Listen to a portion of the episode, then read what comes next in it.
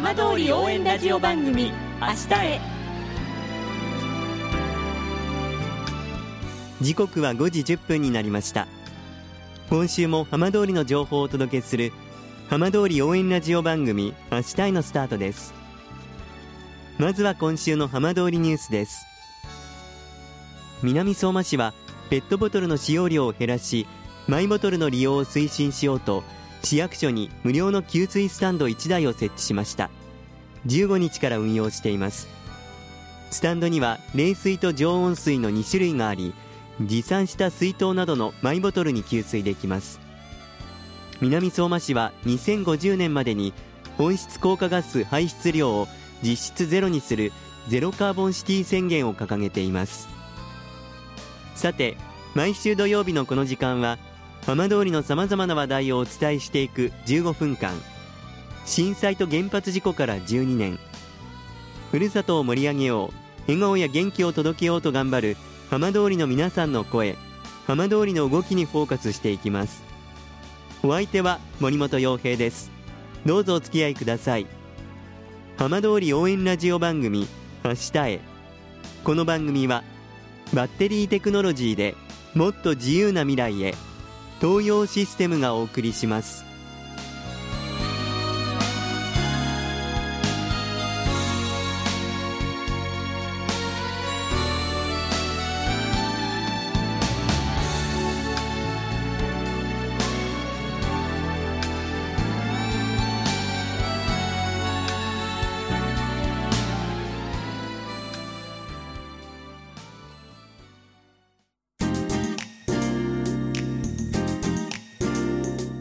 代わっては浜通りの話題やこれから行われるイベントなどを紹介する浜通りピックアップです。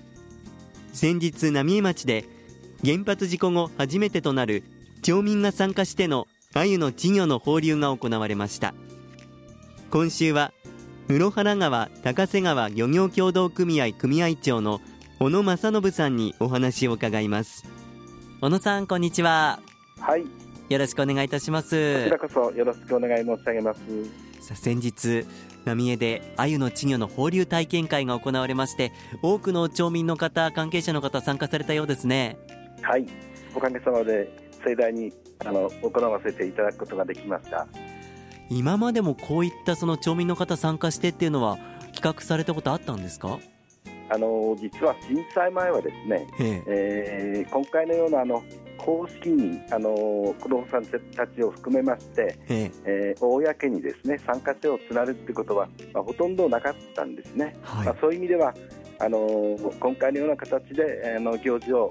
執行させていただくっていうのはほぼ初めてに近いような形だと考えておりますので、そうでしたか、はい、実際今回はどのぐらいの方参加してくださったんですか？はい、あのー申し込みのお参加者の募集定員が30名ということだったんでございますけども、はい。まあ当日あの35、6名とか40名近くのあの地域の皆さんがあのおいでになっていただいたとあの聞いておるところでございます。そうでしたか、まあ、はい。浪江町というと、まあ、一部こう避難指示が解除はされていますけれどもまだまだこう町民の方すべてが戻っているという状況ではありませんが、はい。今回のこの放流会あえてこう参加されてくださった方も多かったんですか？そうですね。あのいろいろでございまして何名に帰還をされておる方ももちろん参加をいただいておりますけども、えまあ、あのそれ以外では浪江以外にあの今避難をされておられる方ですね、はい。まあ、そういった方々も、ええ。あのおいでになっていただいておるところでございます。あの鮎は実際何匹ぐらい放流されたんですか？はい。引数で申し上げますと大体2100匹ぐらいですね。ええ。の、あの子供たちの鮎といいますか稚魚の鮎を放流をいたしておるところでございます。はいまあ、稚魚ということですけれども、こうどんなきっかけで今回この放流会というのは企画されたんですか？あの私どもの浪江町震災前はあの2万人を超える人口が、あの住んでおったわけでございますけどもえ震災後今現在はそれの10分の1以下ぐらいのお人口しか、まあ、帰還をされておる皆さんが実質おらないんですね。えはいまあ、一方、まあ、鮎をはじめですねこの魚たちがこう命を伝えていけるような素晴らしいこの豊かな生態系自然環境これがあのふるさとの方にはこう残っておるんですね。ですからうーんそういったことを忘れないで、えーふるさとにこの帰還するといいますか、そういうための一つのあの考え方のこの一時になってくれればきっかけとなってくれればと、はい。あるいは帰還ができなくてもふるさとを忘れないと、まあ、そんな思いを持っていただくようにということで今回企画をいたしたところでございます。はい。はい、原発事故震災があってから、まあ、はい。これまでのこのまあ12年間の間も漁協の皆さんはこの請戸川のまあ稚魚の放流だったりとか、まあ、そのあたりの活動っていうのはどんなふうにされてきてたんでしょうか？はい、私どもはあのこの素晴らしいですね自然環境といいますか生態系をどうしてもこの未来のあの子どもたちにもお継承していきたいと、まあはい。こんな考え方を強く持っておるもんですから、ええ。ー震災直後2011年それから12年につきましては残念ながら、えー放流事業等ができなかったわけでございますけどもその2年間を除いてはこの10年間も震災前と同様ですね、まあ、今現在ですと私ども漁業権の対象としてえはい。8種類の魚種があるんですけどもえそのすべてにつきまして、えー放流事業を行ってまいっておるところでございます。えここまでたどり着くのも相当ご苦労多かったんじゃないですか？そうですね漁協としてはやっぱり大変苦難な状況が続いておったかと考えております。ええでもはい今回こういう形で子どもたち中心に愛を稚魚を放流する姿っていうのは小野さんにはどんなふうに映りましたか？はい、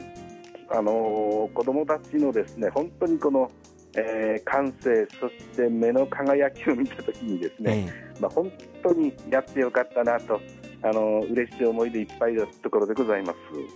まあ、この鮎の稚魚また子どもたちが帰ってくるわけですよねこれから。あのー今回放流したあの鮎たちが夏から秋にかけて親になりまして、えー親が産卵をいたしますと親は一生を終えるわけでございますけどもええその命が子どもたちに引き継がれ、はいえーその子た子どもたちがまた海へと下ってですね、えー半年間海で暮らしてはいその鮎がまた今の時期に、あのー川を遡上して、えー登ってくるとこのサイクルで、えー鮎はあのー川の方に戻ってくるところでございます。はい、はい、これからもこういった機会っていうのは作っていきたいなっていうふうに考えてらっしゃるんですか？はい、そうですね。あのーまあ、今回のなんて言いますか、あー私どもの表題が復興の後押しということで考えておりますので、まあ、ええそういう意味では全く同じような行事ができるかどうかはまたあの内部でも検討をしてまいりたいと思いますけどもいずれかのような形でですね、えー皆さんにこのふるさとを忘れないふるさとの素晴らしさ、まあ、これを忘れないでですね、えー何がしかあー考えをこう持っていただけるようなはい行事についてはこう私どもとしても積極的に考えて行っていきたいなということで、えー考えておるところでございます。わかりましたはい、い小野さん今回どうもありがとうございましたいえ、ありがとうございます。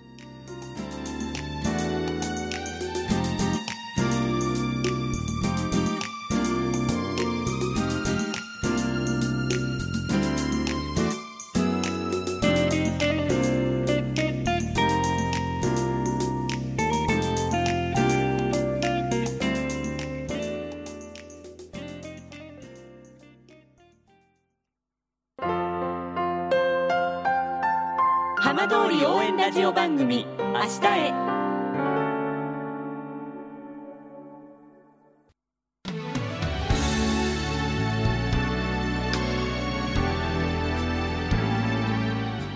浜通りの情報をたっぷりでお送りしてきました浜通り応援ラジオ番組明日へ。放送した内容は一部を除きポッドキャストでもお聞きいただけます。ラジオ福島のホームページからぜひチェックしてみてください。この番組はバッテリーテクノロジーでもっと自由な未来へ東洋システムがお送りしました。